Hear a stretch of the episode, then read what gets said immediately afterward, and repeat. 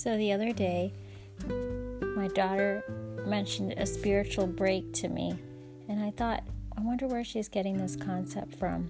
But perhaps it's because we've been discussing spirituality in general and the concept behind looking outside of our physical selves and what that means.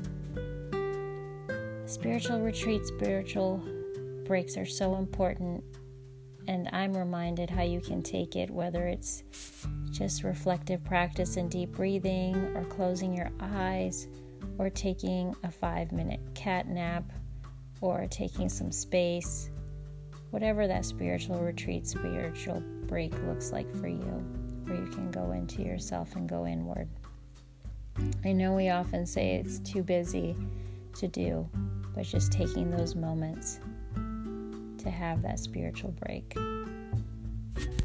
So crucial and so necessary, and a necessary gift to give in and with love and light.